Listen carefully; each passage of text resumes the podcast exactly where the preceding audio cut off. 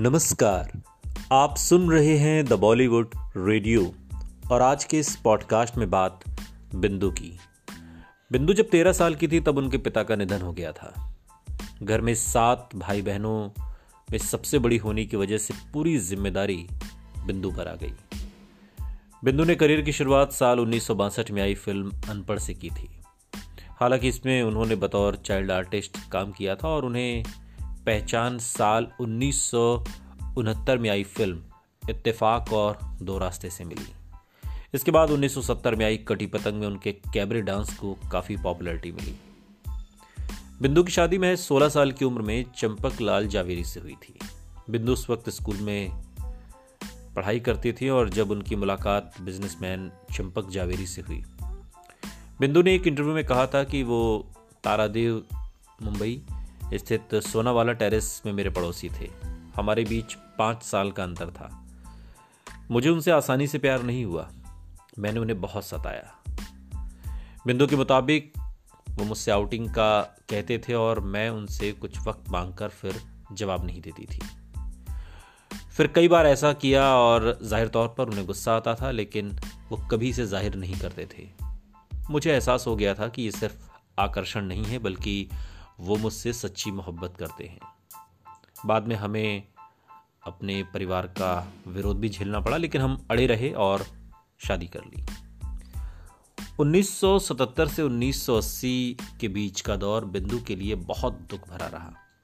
बिंदु ने एक इंटरव्यू में कहा कि हमने बेबी प्लान किया और मैं प्रेग्नेंट भी हुई। प्रेगनेंसी के तीन महीने बाद मैंने काम करना बंद कर दिया। लेकिन सातवें महीने में मेरा मिसकैरेज हो गया और मैं पूरी तरह से टूट गई। ये मुकद्दर की बात है, हर इंसान को हर चीज़ नहीं मिलती। मेरे हस्बैंड भी बहुत निराश हुए। आपको बता दें कि इस हादसे के बाद बिंदु कभी दोबारा माँ नहीं बन पाई बिंदु ने एक इंटरव्यू में बताया कि माँ को स्टेज पर परफॉर्म करते देख उनके मन में भी एक्ट्रेस बनने का ख्याल आने लगा था। लेकिन उनके पिता नानू भाई देसाई उन्हें डॉक्टर बनाना चाहते थे। बिंदु के मुताबिक सात बहनों और एक भाई में वो सबसे बड़ी थी। इसलिए जब उनके पिता बीमार पड़े तो परिवार की सारी ज़िम्मेदारी उनके कंधों पर आ गई। बिंदु कहती हैं, पिताजी कहते थे कि तुम मेरा बेटा हो। पिता के निधन के बाद फैमिली के सपोर्ट के लिए मैं मॉडलिंग करने लगी। शारीरिक बनावट की वजह से 11 साल की उम्र में ही मैं 16 साल की लगती थी। जब तक मोहन कुमार की फ़िल्म अनपढ़ मुझे नहीं मिली थी, तब तक मैंने कुछ डॉक्यूमेंट्रीज में भी काम कर लिया था। बिंदु ने पहली बॉलीवुड फ़िल्म अनपढ़ साल उन्नीस सौ बासठ में की और, इस फ़िल्म में उन्होंने माला सिन्हा की बेटी का रोल किया था। उनके असली बॉलीवुड करियर की शुरुआत शादी के बाद ही हो पाई।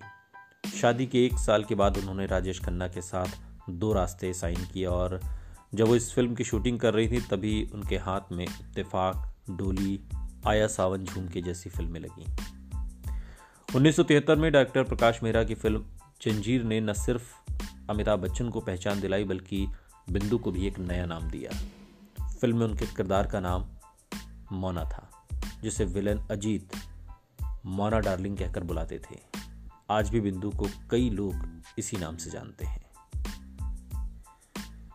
हालाँकि मोना डार्लिंग बनने से पहले बिंदु शब्बो के नाम से मशहूर थी और ये नाम उन्हें राजेश खन्ना की फ़िल्म कटी पतंग में उनके किरदार शबनम की वजह से मिला था। दरअसल फ़िल्म में बिंदु का एक डायलॉग था।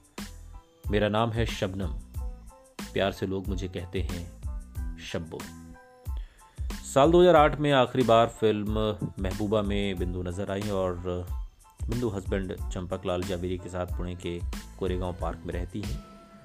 डरबी की मेंबर हैं और अक्सर उन्हें पुणे के रेस कोर्स में भी देखा जाता है। सुनते रहिए। The Bollywood radio. सुनता है सारा इंडिया।